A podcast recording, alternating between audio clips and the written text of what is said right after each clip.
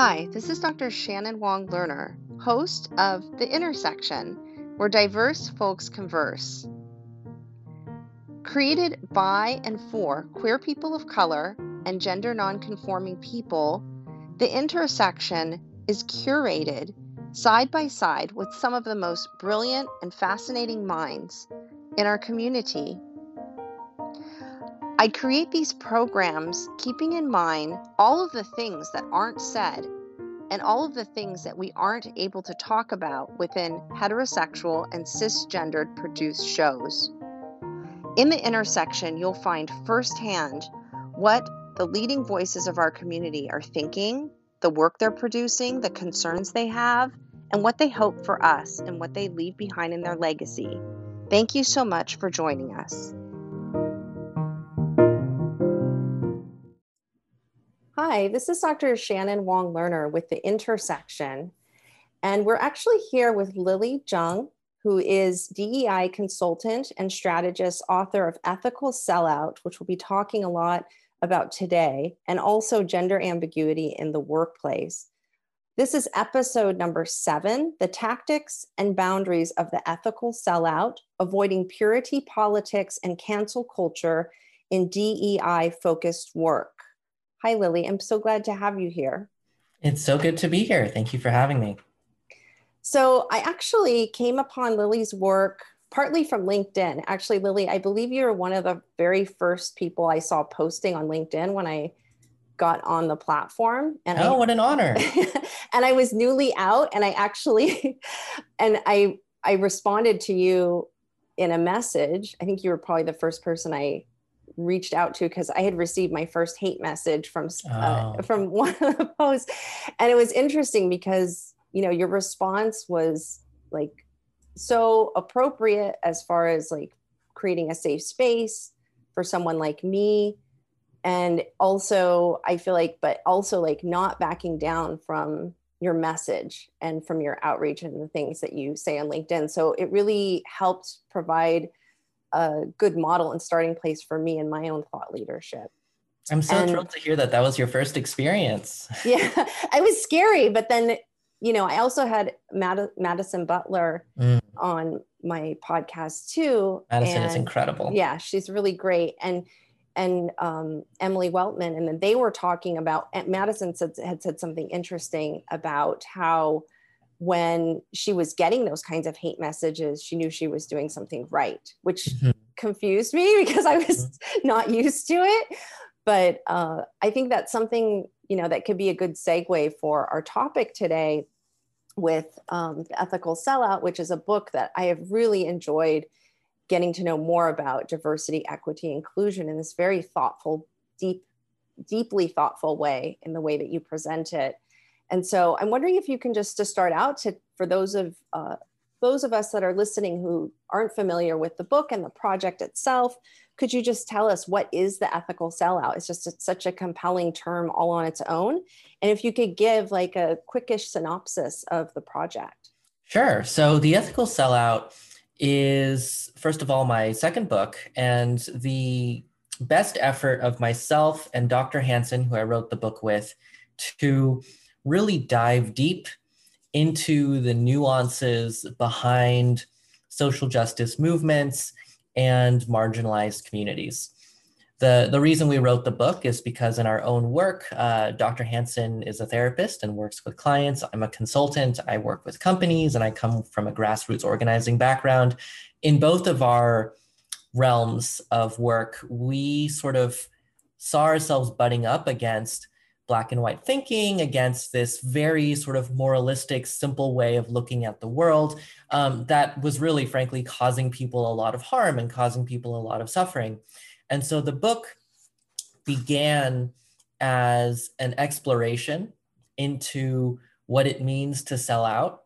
Yes. And we actually, um, you know, if, if you read the book, we we changed the, the purpose of the book Uh, very close to the beginning, because at the start, we really thought that there was a good way to sell out and a bad way to sell out. And we would very quickly find the bad way to sell out and would only need to look for the good way to sell out. And we actually didn't find that at all. We found a very complex, nuanced range of stories, and the book is, you know, really based on stories and framed around stories. We found a range of stories that spoke to this gray space between, you know, moralistic good and bad, you know, re regarding selling out, regarding knowing people's place in a world that is complex and often unequal and unfair and unjust. And we saw people just doing their best to make the compromises that they needed to to survive. That was the story. And so the book ended up uh, transitioning into our exploration of what that meant, our analysis of why it is that people go through these challenges and how the interpersonal day-to-day choices that we all make tie into these larger systems of, you know, sexism, homophobia, transphobia, classism, late capitalism, all of the isms. Um, and then what can we do to be mm-hmm. kinder to ourselves, to create healthier communities, to really remain fixated on our goal of accountability, but not so rigid that we hurt ourselves in the process of trying to achieve justice. And that's what the book ended up turning into. We, we really had a journey writing the book, and you know, it's our hope that folks reading um, can also experience some of that journey that we felt interviewing people and, and reflecting on where this book fits into the larger societal conversation. And the book came out, by the way, in uh, twenty nineteen. So right before the uh, year everything ended, right? Yes. The year that everything went upside down. So it's, I, I would be lying if I said I could have predicted how timely it would have been. And uh, I'm certainly grateful for it, but this book is very, very relevant now as we continue to have conversations about social justice and movement building and how we sustain ourselves. And quite frankly, I think that the roughest period many of us can remember. I do. I think that also when I read the book, something that struck me about it is just like you said, you started out with a goal talking about sort of like the good ethical self. That's something we're going to talk about today mm-hmm. too, is this kind of dualistic thinking. And then the one that was, you know, kind of being true to themselves, and then realize that there was no, you know, immoral or bad ethical sellout. Right. Everyone's just trying their best. And that kind of the humanism of that story, bringing that, bringing that into D E I, making that really clear and making it very practical. I feel like one of the things that Lily and I spoke about early on was that sometimes there can be debates either within D E I, uh, amongst ourselves, or outside and within. And I, I feel like a lot of times those debates go awry when people get so abstract that there's miscommunication and we don't know what one another are talking about. We make an assumption, then we jump on each other. And so something I really loved about the book is just how practical it is, because there are case studies and just the fact that you two as the authors were able to change the whole part of a big part of the premise of the book to honor those stories and those being from people from marginalized communities finding their way mm-hmm. was something that I, I really enjoy about the book. I'm curious about, you talked a little bit about, you know, where it came from and how it got started. I'd love to hear more about your story surrounding the book. And my, my personal story. Uh, what, whatever story you want to tell, perhaps maybe what was going on in your life at the time when you decided this, this needs to come out now. You, you had a strong pull and you knew that something different had to be written within this narrative. Yeah. So a lot of authors say that they write the book they need to read. Mm-hmm. And that was certainly very true for myself. I think around the time I was writing this book, uh, I was experiencing a lot of new interest in my consulting business. I was grappling with daily challenges regarding diversity, equity, and inclusion in corporate workplaces that felt a little less challenging when I was mostly fo- like focused on community organizing. Mm-hmm. Because, you know, I was getting paid fairly large sums of money to come into companies and tell them what they already knew. And that was not a morally easy choice for me. Now, there, there were some morally easy choices. I, I like to tell the story of um, ICE reached out for diversity consulting. Oh, interesting. Yeah, it was very funny. Uh, uh, how do we make sure that we put a diverse number of children in cages? I don't know. Oh, um, so I turned them down. But the, the majority of the folks that I worked with were much more complex. It wasn't easy to say, oh, you're a terrible employer. Working with you is going to be, you know, you're just going to co-opt my voice and do harm. It wasn't that easy to say. But neither could I say, oh, you're a perfect employer. You have no problems at all, because if they didn't have any problems, they wouldn't be reaching out to me. Sure. And so the nature of D E I work, what I was grappling with, is this gray area between good enough and too flawed to be fixed.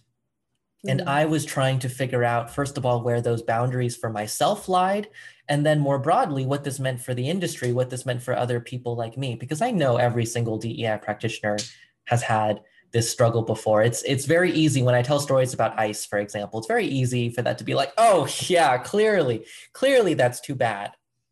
But that does sort of ask the question, where does that point lie? Where yes. is my own personal boundary where I'm, I'm going to put my foot down? And it's something that I still explore to this day. That's that's really been my big personal reason for writing this book, which is to just have a slightly more intentional, rigorous way of evaluating my own business, my own work in this space, to make sure that I'm still remaining true to my values and I'm still having the sort of impact that I want to in the world.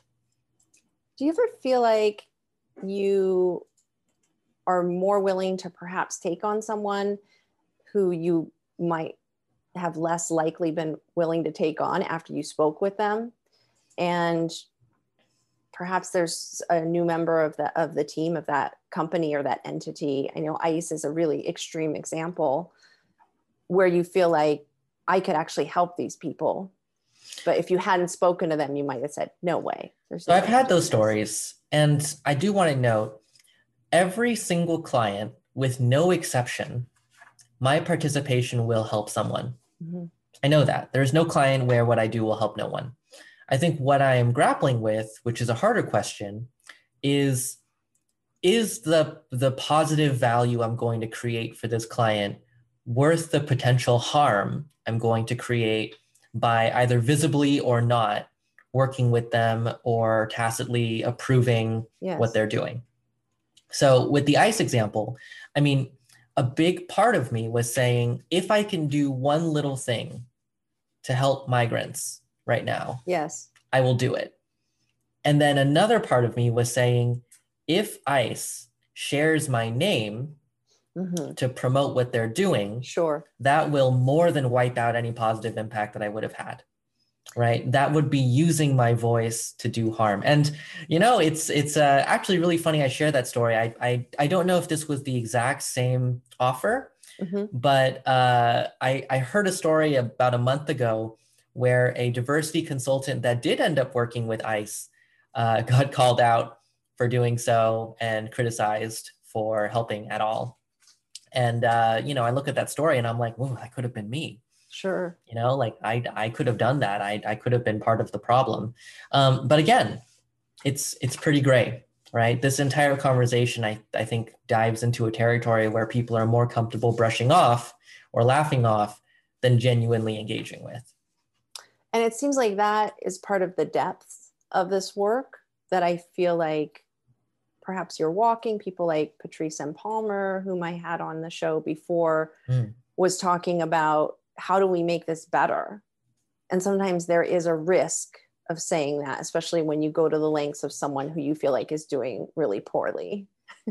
Right. And so that's something that I feel like is really interesting about the book too, that you say early on, there is this tension with people who start doing D E I work or whom companies want to, you know, I would say allocate, I don't know what you want to say, but you, they, they want, they want them on their team, but perhaps not for the reasons they had hoped. And how do mm-hmm. we, how do we negotiate that? Right. Which is part of right. the title of the episode.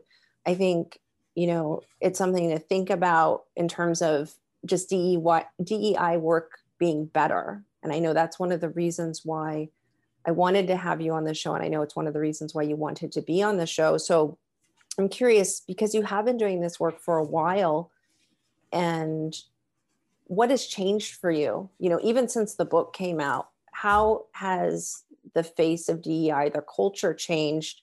And perhaps what has remained the same in terms of accountability, responsibility, because it is a, it is a, a big thing to take on. You know, even just saying you do D E I work, I think it's something that I, it took me a while just to come to that point to actually say I'm doing that, especially because mm. I feel like in my previous career lives, I was so complicit in a different mm. way and just mm. being really unaware and right. uh, desensitized to things that were happening to me and those around me and feeling very helpless. And so I'm just, I'm really curious about changes you've seen. Well, there's there's been quite a lot. I actually uh, told people just last year that my favorite point of time as a D E I consultant was actually during the Trump administration. Mm. Not because the total number of clients was lower, because it actually was much lower. Business was harder to come by. D E I was kind of taboo. Um, you know, there there was that that uh, Justice Department memo that that essentially outlawed D E I within federal agencies. Um, you know, it was not a good environment. And I also thrived because for the first time, the people reaching out for D E I would all be genuinely believing in it. Yes. Right? Like that, that has historically been the biggest problem for me, and I believe the field. The extreme volume of people that say they want D E I but don't actually want it, or say they're interested in D E I and don't know what they're signing up for. Those clients are the hardest to deal with because it takes a while to understand, right, whether they're in the right place or whether they're conceptualizing the work properly. And the vast majority of the time they reach out and they say, we want D E I. And you ask, okay, what does that mean? And they say, we want one hour of diversity training, one hour unconscious bias training, so we can be done with this whole thing. Mm-hmm. And now you've wasted my time, you've wasted my assistant's time, you know, like I'm not going to take on a project like that. And now in twenty twenty-one, we're seeing this resurgence of the same sort of stuff, right? Especially in, in the wake of, of um, you know, George Floyd's murder and then the recent anti-Asian violence, um, Biden's election, there's been a surge of popularity for D E I. But what this means is that the overall quality of both the incoming requests and also the bar that clients set for D E I work themselves is just very low. Yes. And it's, oh, go ahead, I'm sorry. Oh, I, I was going to add that we're also experiencing a problem in the field where we sort of have a an explosion of supply to meet the explosion mm. of demand. There are more D E I practitioners than ever. And uh, frankly, this is a problem because we have no quality control in this industry. Mm-hmm. Right? There's no standard, there is no shared education, there is no way in which we can ensure that other D E I practitioners are doing their work in an effective way. And so if a client says, hey, I want a one hour diversity training that won't do anything, but will make me look good. If I turn them down, there'll be twenty practitioners that'll snap that up. Mm-hmm. And then I cannot say in good faith that that's actually going to help anyone at all. Sure. Right. And I- and, and that's a big challenge for the industry. And it seems like that might be part of the accountability, responsibility we haven't spoken about is, you know, you can't do everything. I think. Absolutely not. For, no. For those of us who have worked in the nonprofit world or who do, have done a lot of social action work, there is that pressure. And it's why people burn out is just feeling like I have to take on everything, and turning mm-hmm. down work it can be hard. I mean, I feel like that sometimes. Mm-hmm. I'm curious about one of the things we spoke about early on is this idea of disposability within the culture that comes within the the dialogue and the, mm. the conversations that people sometimes have. And perhaps that comes from the added pressure of, you know, also this resurgence and a, a lot of podcasts, you know, that are, that are out there too. And so people are being called to speak and be in the public much more frequently than before. There is a tendency sometimes, this is something we spoke about early on, where there is a like a attack that happens on someone who perhaps says something that that sounds discordant to D E I values without mm-hmm. giving that person maybe even a chance to explore what they're saying, or maybe they said sure. something and they were in uh, unconscious thought, or not un- unconscious, but uh, what is the word I'm thinking of? The Virginia Woolf word, stream of consciousness. They were mm. like, maybe in a stream of consciousness, they were trying to figure something out and they were processing, mm-hmm. and it just did sounded really not mm-hmm. so good. mm-hmm. And so I'm curious about, and this is something that I think we can talk a little bit more about with Adrienne Murray Brown's book, you know, uh, We Will Not Cancel Us, is what are some of the, the problems of that very uh, quick knee-jerk reaction that we I see a lot in in D E I-focused conversations. Maybe at right. least half the time I, I look at podcasts and I look at them a lot, I see something like this happening. So one person getting shut down, and then perhaps right. they don't get a chance to recover in that conversation, and then for a while after, because they said the wrong thing. And maybe they did say the wrong thing, but how this also goes, I think, to that, uh, the topic of what you're talking about, companies wanting to do better, right? But yep.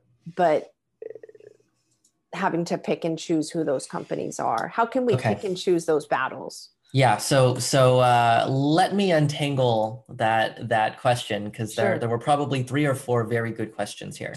Um, I'm going to start by talking about disposability politics, which I'll define for people as an approach to interpersonal relationships or communication that sees or positions some people as disposable, as having belonging to the group that is conditional on their achievement of some arbitrary goal. In D E I-related spaces, oftentimes those conditions are related to how well they know the language mm-hmm. and the concepts of D E I, including racial, gender, sexuality, class, nationality, religion-based equity work. Yes. Now, there's a tension there because literally nobody in the D E I space starts off knowing what they need to know. There is a natural learning process. I went through it, every D E I practitioner I know went through it. And as people who are learning, learning involves mistakes. Mm-hmm. But disposability politics basically jumps on mistakes and sees mistakes as evidence of people being bad, of people not belonging in the space, and uses that as an excuse to excise people from community. Yes. What this looks like in practice is people will be talking, yada, yada, yada. Um, let's say somebody misgenders a trans person. Mm-hmm. Instant, right? We don't, we don't allow transphobes in here. We're not going to create a space where you can oppress trans people. Mm-hmm. You're not welcome, right? That's one example of it. Um, another one is, hey, you know, you said something really harmful around race, or your ex-girlfriend told us that, you know, you you were really harmful in that relationship. This is a more common example, right? Um, and we're not going to tolerate abusers here. Get out. Mm-hmm. And so, you know, there, there are always good intentions behind these things. The idea is if we allow imperfect people to remain in community, it tarnishes community. Mm-hmm. However, that belief is flawed because it assumes that imperfect people are rare, and that everyone else is perfect, and that that's the norm. Mm-hmm. Anyone that has spent any second in these spaces knows that that's a complete lie, right? And when disposability culture takes hold, it turns into a culture of fear and silence where everyone gets this intense imposter syndrome. They say, oh no, I know that I'm not perfect. I know that I'm not perfect. I'm the only one here who's not perfect. Everyone else is perfect. And so I guess I'll just watch every single word I say and never make a mistake because I know what happens to people who make mistakes. And in social psychology, we call this pluralistic ignorance, mm. where everybody actually shares a belief, but because everyone else believes that this is not the group belief, they keep themselves in fear and isolation. Now, this is the one negative outcome of very D E I-focused groups, whether this is in organizations or in grassroots work or anywhere else, or on the internet. This happens a lot on the internet, sure. um, unsurprisingly. So this is, I, I think, one of the challenges that we can talk about a little more on this podcast. I think another thing you brought up in your um, question was uh, speakers and D E I professionals. I think that's another question because there, I believe, is and should be a higher standard for people that are speaking on and representing groups. And so what this means is that the, the bar for, for error, mm-hmm. I think is, is lower. The tolerance for mistakes is lower. So this is something that I think about a lot, right? I am painfully conscious that at some point in my career, I'm going to say something wrong. Mm-hmm. And when that happens, excuse me, when that happens, I know that there are going to be people that use that mistake as an attack to say that I shouldn't be doing this work. Mm-hmm. Whether I use the wrong terminology or I uh, get too carried away during a talk and I make a metaphor that just doesn't land right, that I regret later. Um, I'm very spur of the moment, right? I do a lot of improv, um, and improv is dangerous in a field where, world, where, where words have impact.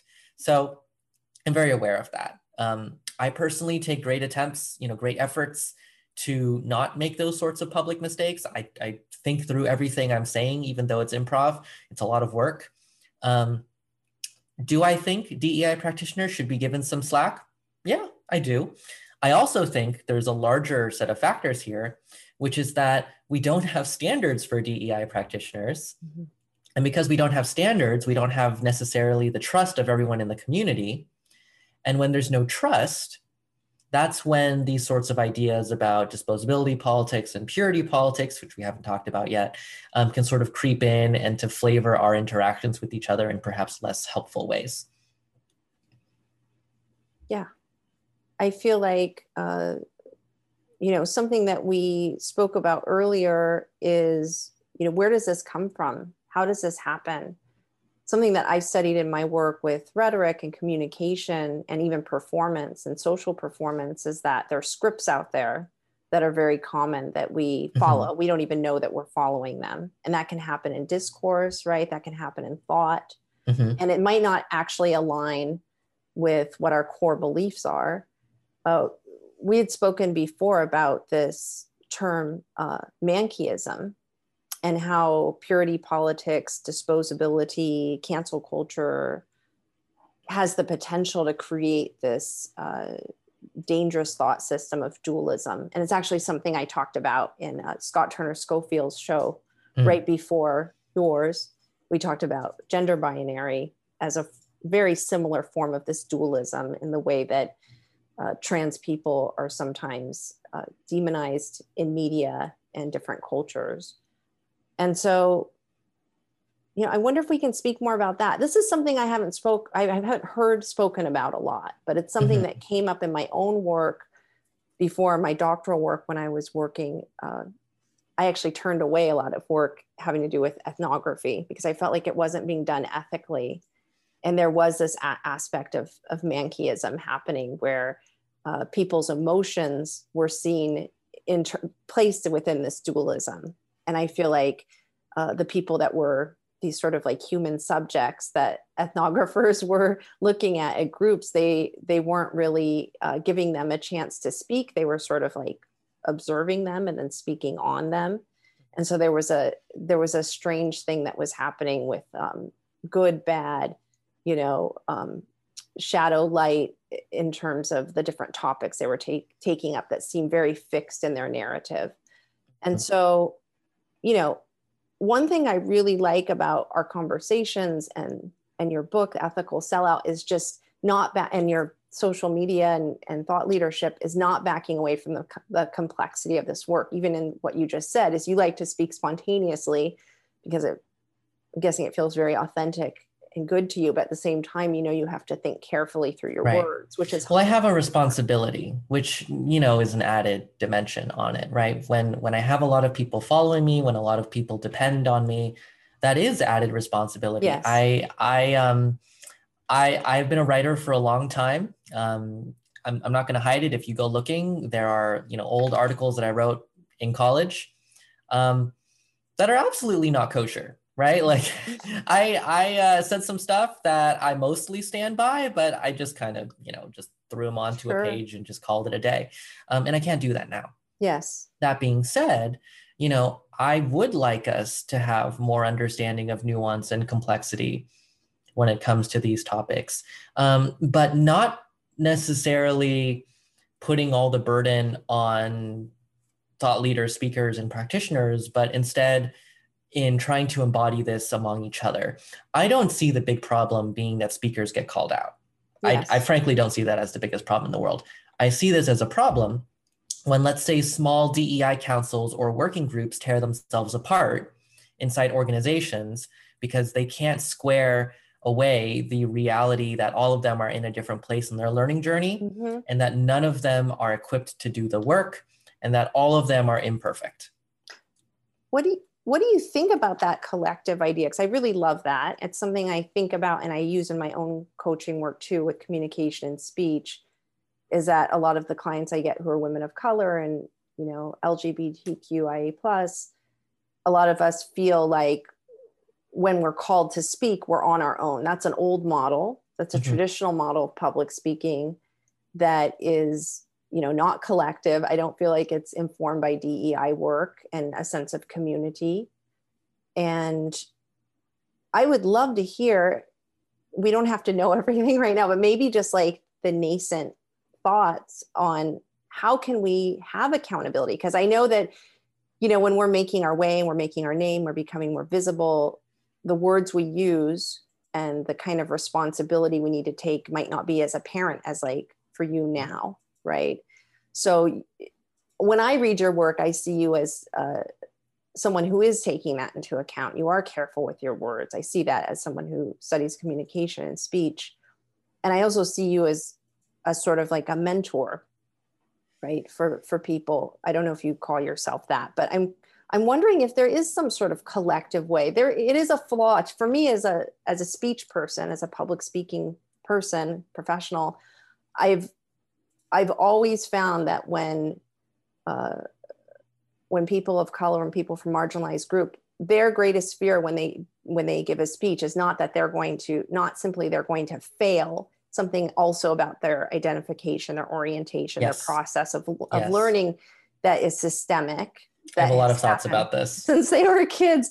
But I feel like this also goes into this problem of what we're talking with cancel culture and the kind of, you know, uh, the reaction sometimes to this, because we don't have the resources. We don't know what else to do.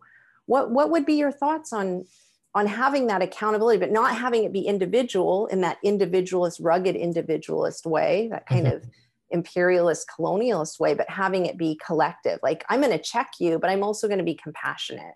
Right. And not like go overboard and throw you off the cliff, right? Right. So, um, how so do you I think do that? the the most important thing to start this off with is that when people from dominant groups or with dominant or privileged identities make mistakes, mm-hmm. they are never, ever, ever seen as representatives of their group. Yes. Ever, right? Um, if uh, if uh, I don't know, Louis C K, right, pops up and, and starts doing horrible things, no one goes like, wow, you know, white men, terrible, right? Time to get rid of all white men because of one person. Um, however, right, people of color have that double standard where everything we do is simultaneously representative of our group when we fail mm-hmm. and a fluke when we succeed. Yes. Right. And this added burden makes things so difficult and makes failure so hard to stomach for marginalized folks, because we're not given any room to fail. And sometimes this toxic thinking can even seep into our own communities when none of us even give each other room to fail, mm-hmm. because we have adopted this toxic way of thinking where we see the failure of any one of us as an indictment of all of us, and respond to that by removing the people who fail mm-hmm. rather than ensuring that all of us succeed. Yes. And so what I would like is for us to build communities that are so strong that when somebody fails, the first response is, where did we as a community go wrong? And how can we as a community do right by ensuring that you learn from this and that mm-hmm. we heal from this? And I don't think we've gotten to that point yet. We yeah. don't have communities around D E I work. We, we don't have communities of practice. We don't have communities of healing and resistance. We don't have that sort of thing. even in, you know, D E I councils and working groups within companies, these aren't true communities. These are, these are oftentimes uh, marginalized folks who are working together out of this feeling of desperation that if they don't do everything right, that nothing will happen, and that they can't afford to have any complications in their work, mm-hmm. right? And, you know, those feelings of scarcity, those feelings of time pressure, those feelings of marginalization and being up against something bigger, all of those suppress our, our thinking. All of those put us away from a mindset of abundance and mm-hmm. sustaining each other towards a mindset of scarcity and, and making sure that we don't lose more. And we need to fight that, right? Even when we are struggling under oppression, we need to realize that if we engage with each other through this lens of scarcity, we're only going to do more harm.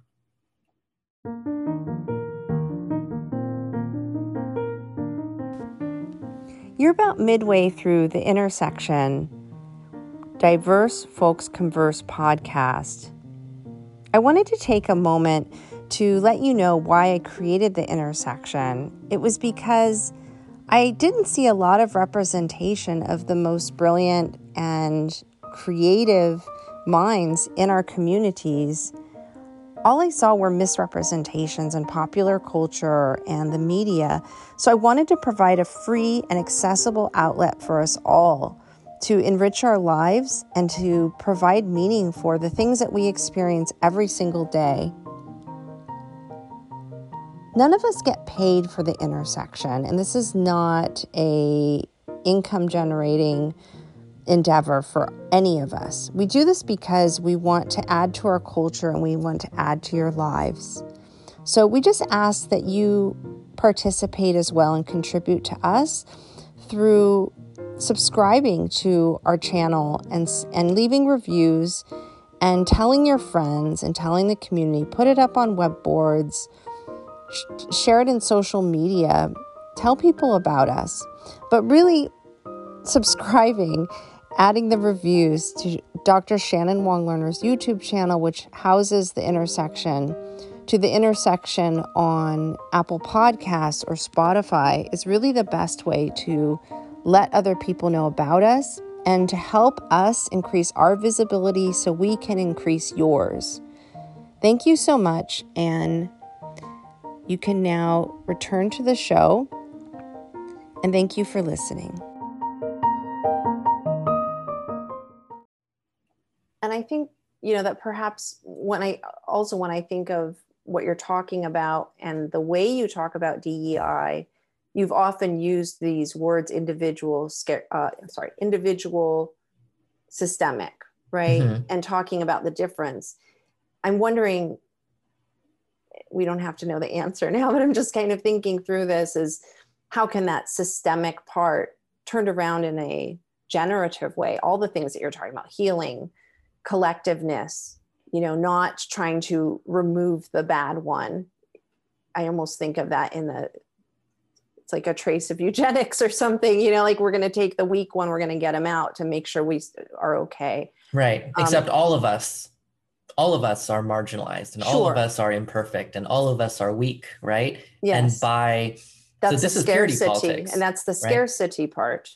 And by coming down hard on the people that make a mistake, we strengthen our own in-group identity. Yes. Which keeps us safe for this round of eliminations, right? It's, yes. it's, it's a very um, colonial imperialist mindset, since you use the words, right? Like that's, it's, it's not the way we need to be thinking if we're trying to build communities and movements that can stand the test of time. And it seems like in that way, you know, there needs to be more work. This is a term that I use from the inside out. You know, I have this whole series on coming out, going within, and focusing on healing and even spirituality within queer community. And uh, I'm curious about a book that you mentioned, uh, We Will Not Cancel Us and Other Dreams of Transformative Justice, and thinking about Adrienne Mary Brown's book. Mm-hmm.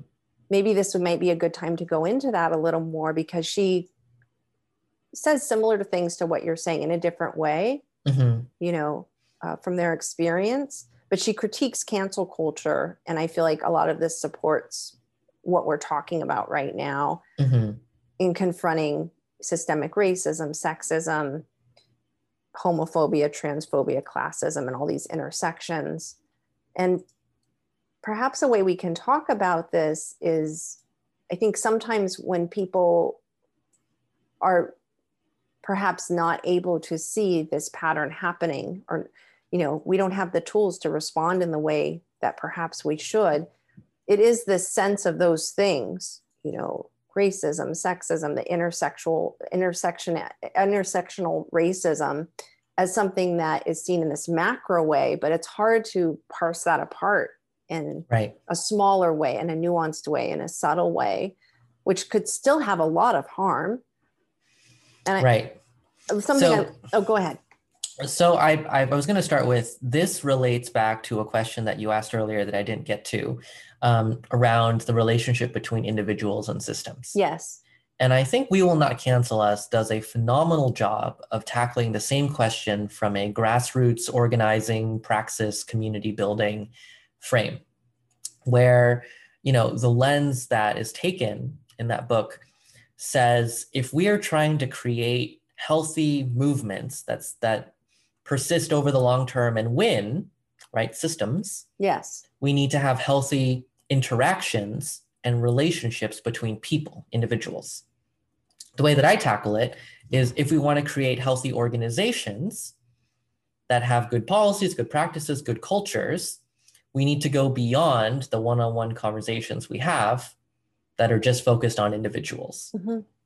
But we also can't disentangle the individual from the system, right? And I think what We Will Not Cancel Us does a really good job of is draws that connection.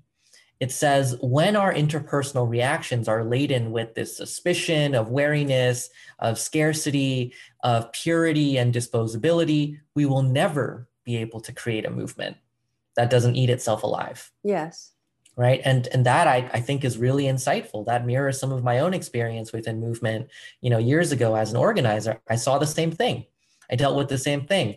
And I, you know, you, you, you could say transitioned out of, sometimes I say ran away from, um, but I ran away from that to go to corporate.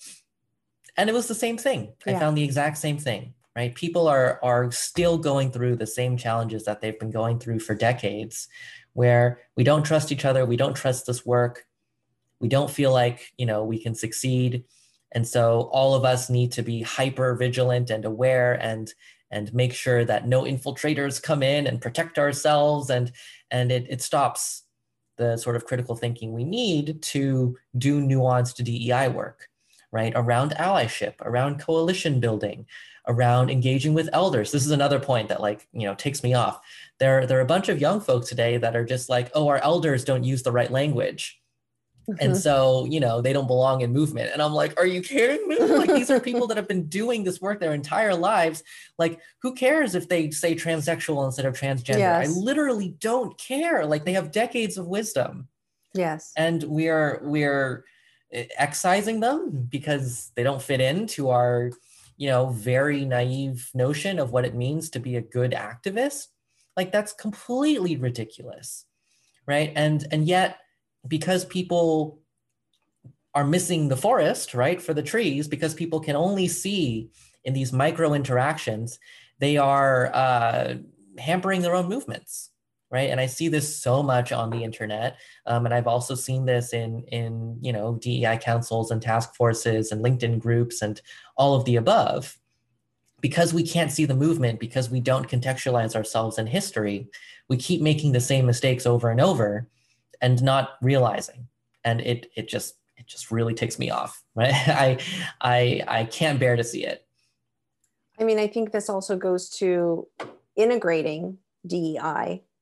And I, it also could go into issues of trust. I think of people within different uh, uh, medical fields, or I was thinking, we, name we had mentioned was Cheryl Leong's work around decolonizing psychology. And mm-hmm. they talk a lot about, you know, a lot of these issues in a very nuanced way from a, that lens. But it's also difficult, I think, from I think, sometimes marginalized communities and the histories that we have with different institutions and abuses that have happened with those in those institutions to accept help. Even from my perspective as someone who said, who says public speaking, right, is that's can be a red flag for people. It's like, because there's a sense of public speaking in school, the time I was shamed when I was little, public speaking mm-hmm. in college.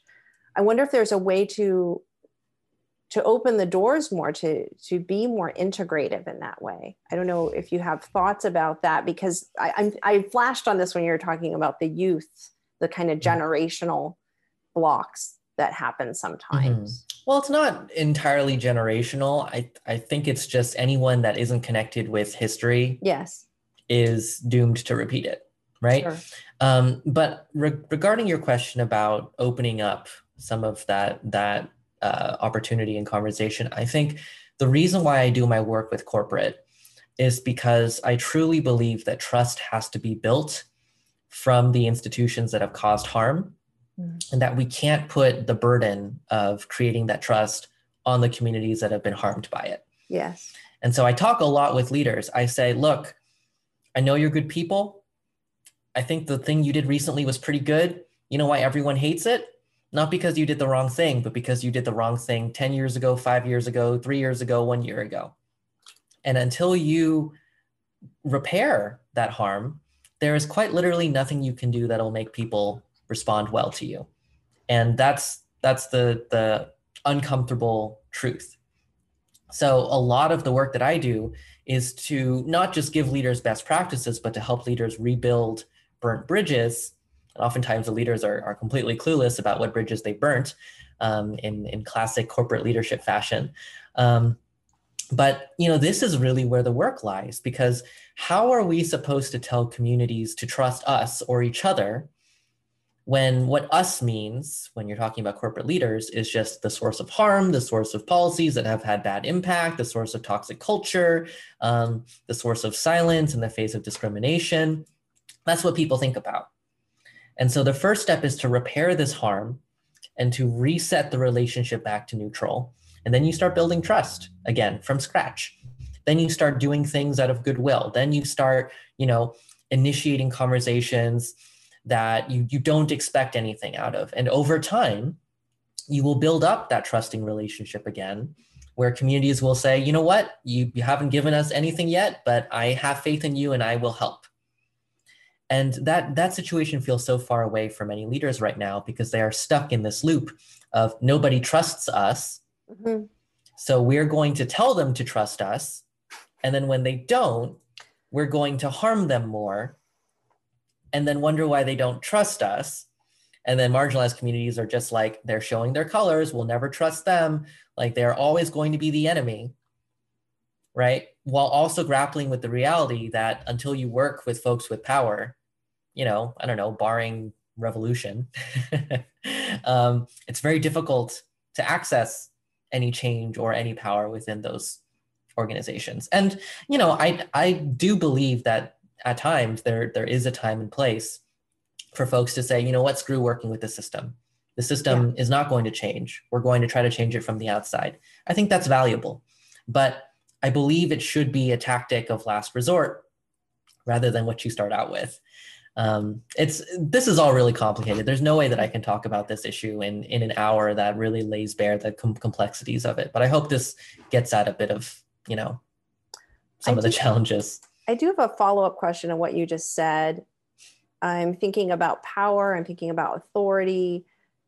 I'm thinking about the people that you work with, you know, in the different corporate entities where you're striving to bring in, and I love the language you're using, relationships, right? Because the way I see, I'm envisioning your work, we haven't talked about this and how you do it, but the way I'm envisioning is like, you have to build a relationship with the people in these corporations so then they can build and hopefully repair the relationships they have with these communities. Is there a process and a point where you feel like the leaders of these corporations or whomever has power are can recognize that they need to relinquish that? You know, you can't tell the people you've harmed, like, now get better. I've seen that before. It doesn't work, you know, and to me, that would also help with the cancel culture issue too, is because like we are all so protective of each other because of people in power not being able to relinquish power, not even to admit that they have that power in the first place. Mm-hmm.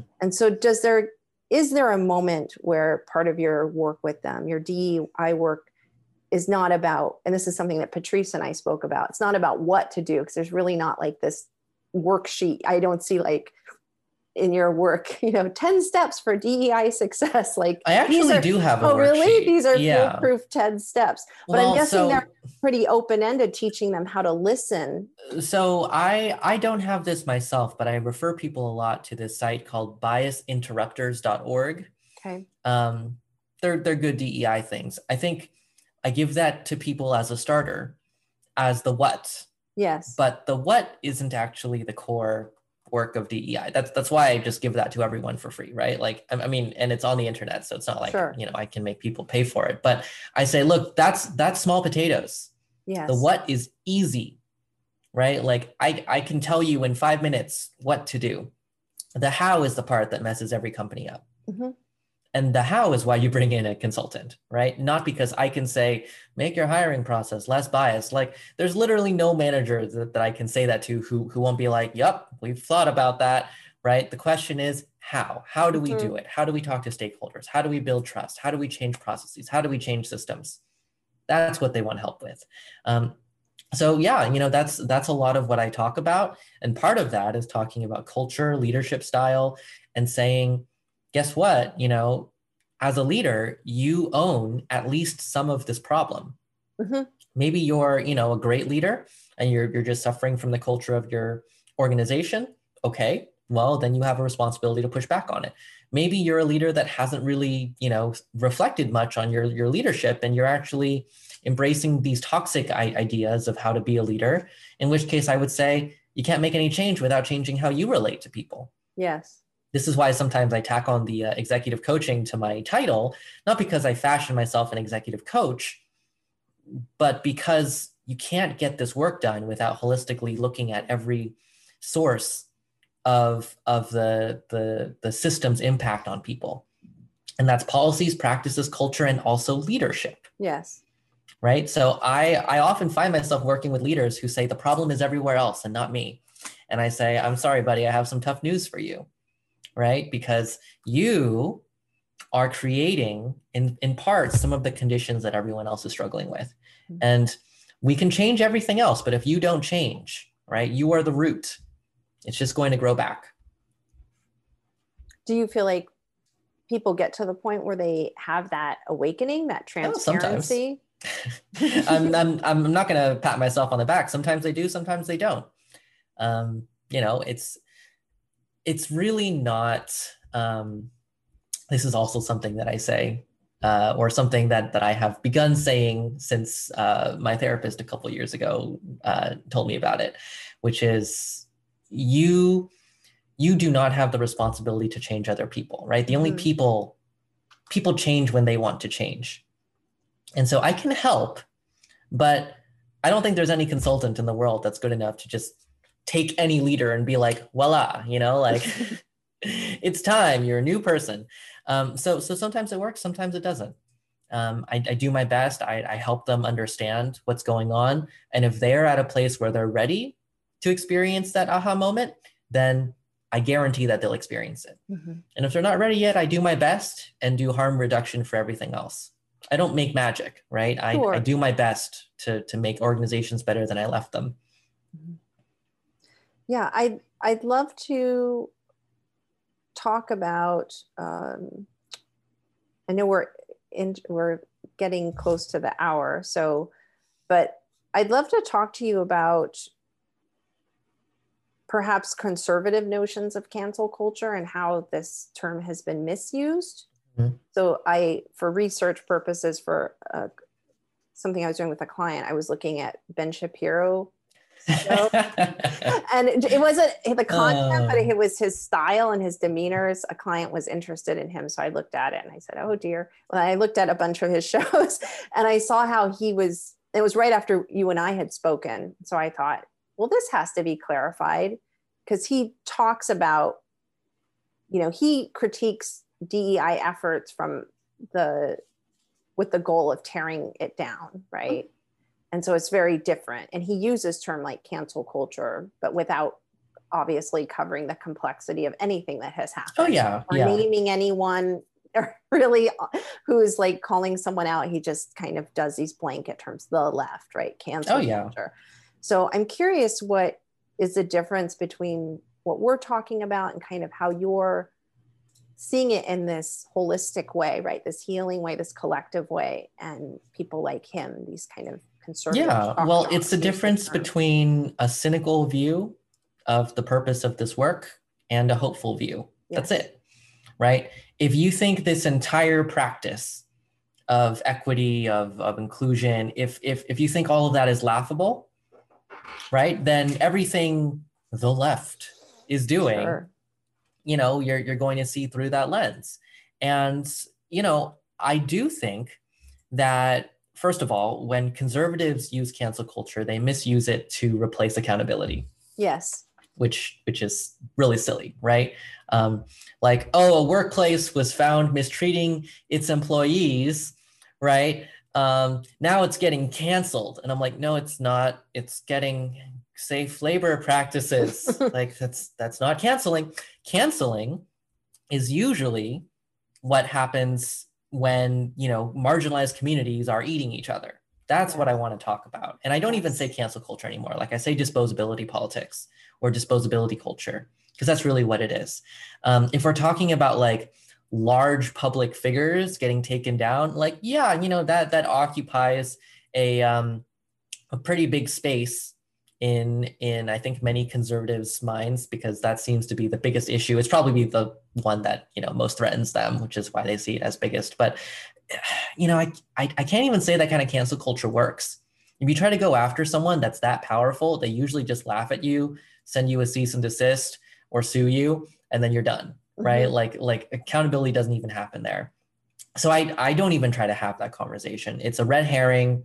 Um, it's really a straw man argument of of of why cancel culture is bad, because they're not even talking about the right thing, and so I don't engage. Um, What I do think is worth talking about is what communities that are hopefully hopeful and care about this work can do to ensure that we actually win yes. and actually succeed. And I see disposability politics or cancel culture or whatever you want to call it as being one of the biggest roadblocks of our own making, right? That, that are perhaps well justified, but nonetheless really damaging, that we need to resolve and to clear up and to move past. And something I also think of, where did I put it? Here it is. One thing I think about, about your book that I, I appreciate is, and something that actually I was like a healing moment for me. I'm, you know, when I first picked it up, I was thinking it was, it's like a business book, but then there are all these great case studies and testimonies in it. And I was driving and I actually like shed tears because mm. there was a story in here that was very, it was almost exactly like something I had been through in my academic career. Uh, so one thing that I think about with disposability culture and these kind of purity politics and the hurt that happens is perhaps people being made invisible who already felt invisible and feeling like they're not seen or not being seen, not being heard because they said something wrong and they didn't have a chance to correct it or to have a conversation. And in this, in your book, you have made those voices, those marginalized stories very visible in complex ways.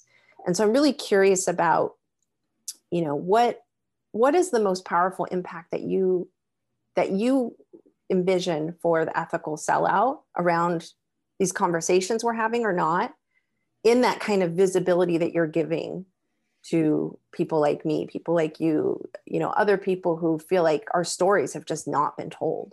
Yeah, it's it's my hope that this book can reach someone that hasn't given themselves the grace or the space even to process their own experiences. Mm-hmm. I know a lot of folks that uphold disposability politics solely because they are scared of getting hurt by them. Sure.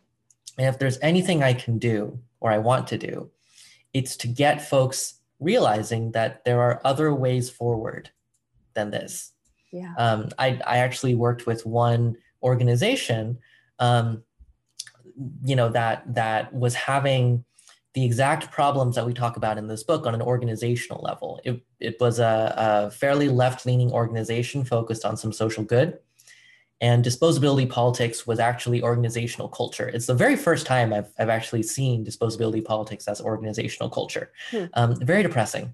But um, the default dominant communication model between everyone across all hierarchy levels was, if you make a mistake, you're canceled. Yes. Right. And this actually translated into like firing and termination, right? And, and like actual discipline. Um, it, it was the most dysfunctional version of this that I've seen so far. And so, you know, I, I, I don't think it's fixed yet. We're still trying to tackle it. Um, but I talked with that client very frankly about the chances of them actually succeeding what they wanted to do as an organization if they let this continue. And did it help?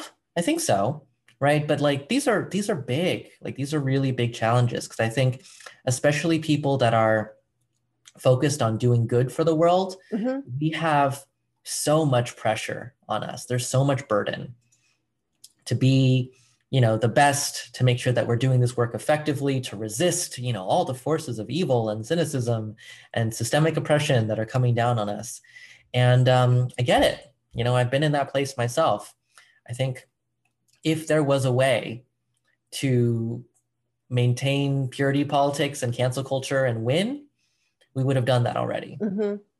But we're not winning, and we're only hurting ourselves. Mm-hmm. And so I think, you know, we, we need to think of another way forward that has more abundance built into it, that is more sustainable, that is more human, that recognizes that all of us, including community leaders, including people that people think as, as unassailable or perfect, are in fact very imperfect. I'm, I, I willingly admit that myself. I'm very, very imperfect. Um, and go on from there, right? To say, power is real, but, right, like even those without power are not morally pure just because mm-hmm. we're marginalized people, right? And those who make mistakes are not morally, I don't know, garbage. Sure. Just because they've made mistakes. This is all of us, and it's our job. We're here so that we can do this work to create equity. Mm-hmm. That's the end goal, right? Like equity or bust, right? I, I don't think that we should be fighting amongst ourselves if that's not helping us at all. Like, we need to stay focused on that goal. We need to be focused on taking care of each other so we can achieve it. That's, I think that's a really good, you know, food for thought for all of us as we, you know, enter this domain and navigate it. Is there any way that you uh, would like to tell the listeners of The Intersection on how they can get involved more with the ethical sellout? You know, you've kind of given this really good information from your perspective and your experience on ways we can navigate the D E I space, whether we're practitioners or we're just in the conversation. I'm, I'm really curious about, uh, you know, best place to learn more about your work, and how can, how can we reach out if we're, if we're interested in learning more with your organization, and then also just any closing advice you have to listeners who are hearing this show. Sure. I'll just say, follow me on LinkedIn. And uh, that's really where I post pretty much everything. So follow me there, engage. I, I post about these topics fairly often, along with other D E I things. Um, as for, oh, and of course you can buy the book. Um, if you'd like to buy it more ethically, you can buy it from my publisher, Berrett-Koehler. Yes.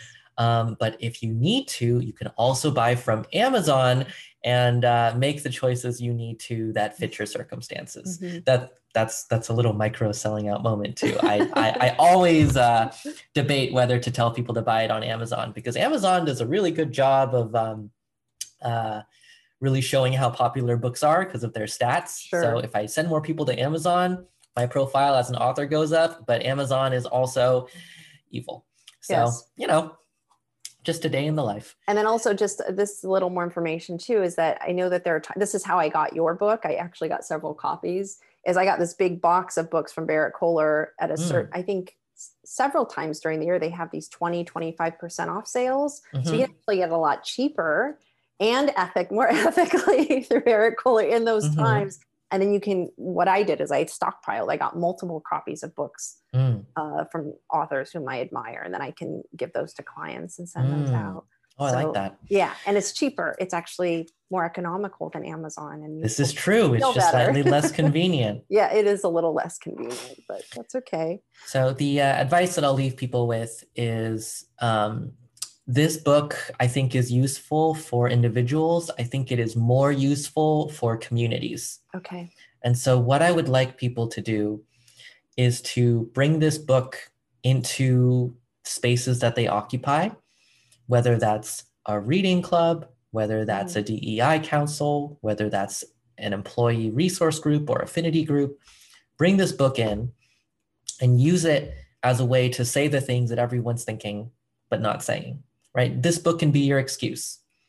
I think it's you, an excellent, yeah. You can even make me the bad guy. I don't care, right? Just say like, oh, you know, we're forced to lay out all of our problems on the table because of this book. And so let's start saying them. Let's start mm-hmm. naming the complexities of this space. Let's start putting them all out there and grappling as a community with how to deal with them, rather than staying stuck in our heads and trying to be perfect for each other when we know that everyone else is going with the same challenges. And I know we just have a couple minutes, but I always ask my guests, what is your main takeaway for this episode and for our conversation? Do you have anything you'd like to share for that? Oh, you want me to share what their main takeaway is? No, what your main takeaway is. My main takeaway. For this okay, okay. episode for our conversation. Got it. Um, let's see. It's, it's always really nice hearing about how this work appears in other spaces. Um, you were sharing with me some information uh, from psychoanalytic theory, which was new to me and, and really fun to read. And I was like, oh, look at that. You know, like this is happening in a lot of places, like folks in multiple industries, in and out of academia, are challenging these issues of, of you know, black and white thinking and purity politics. Um, and that's reassuring, mm-hmm. right? It's, it's always nice to know, and we've said this a couple of times, that I'm not the only one doing this work. There are other people, there are folks that are pushing for this. Um, and it's my hope that after listening, um, all of the listeners today can uh, be part of that change as well, and, and help to push for more complexity and more compassion um, and nuance as we go about doing this work. I think something that I, I've thought about, you know, throughout this conversation, the thing that I'm walking away from is that complexity is a good thing. And even if you feel uncomfortable or you feel challenged, I've felt challenged in the course of this conversation, just like, oh, I haven't thought about that before. How do I navigate that? And, you know, something I learned in the beginning of this journey is that just because you're scared of something doesn't mean you should run from it. Just because something feels uncomfortable doesn't mean that it's bad, right? When this is, I think, where the, the question at hand with disposability and purity politics comes in, is having the trust in one another to, to be willing to work through something and build relationships, right? Is, I think, the goal. And so there's also one more thing that I sure. want to add, which Definitely. Is that harm can and will happen. Yes. You will be harmed. You will do harm. It's much more important to learn how to recover from that and heal from that and make amends for that when you're the one causing harm than it is to learn how to avoid it. Mm. And yeah. this is perhaps the most uncomfortable thing of all, right? Knowing that you, and I say you referring to yourself, Shannon, myself, sure. every listener, you have harmed somebody in the past. Mm-hmm. You have hurt somebody. You will do so in the future, right? It hurts to hear. Mm-hmm. And we're not going to be able to heal collectively and create movements that persist unless we learn how to take responsibility for that, accept it, and help all of us grow beyond those points rather than just exiling the people who mess up. Yes. Thank you so much. I think that's a really well put for the end of this episode. So I'm going to close out. Uh, you've been here with Lily Zheng, and our episode was episode seven of The Intersection, Diverse Folx Converse. The tactics and boundaries of the ethical sellout, avoiding purity politics and cancel culture in D E I focused work. Thank you so much again for being here. Thanks for having me.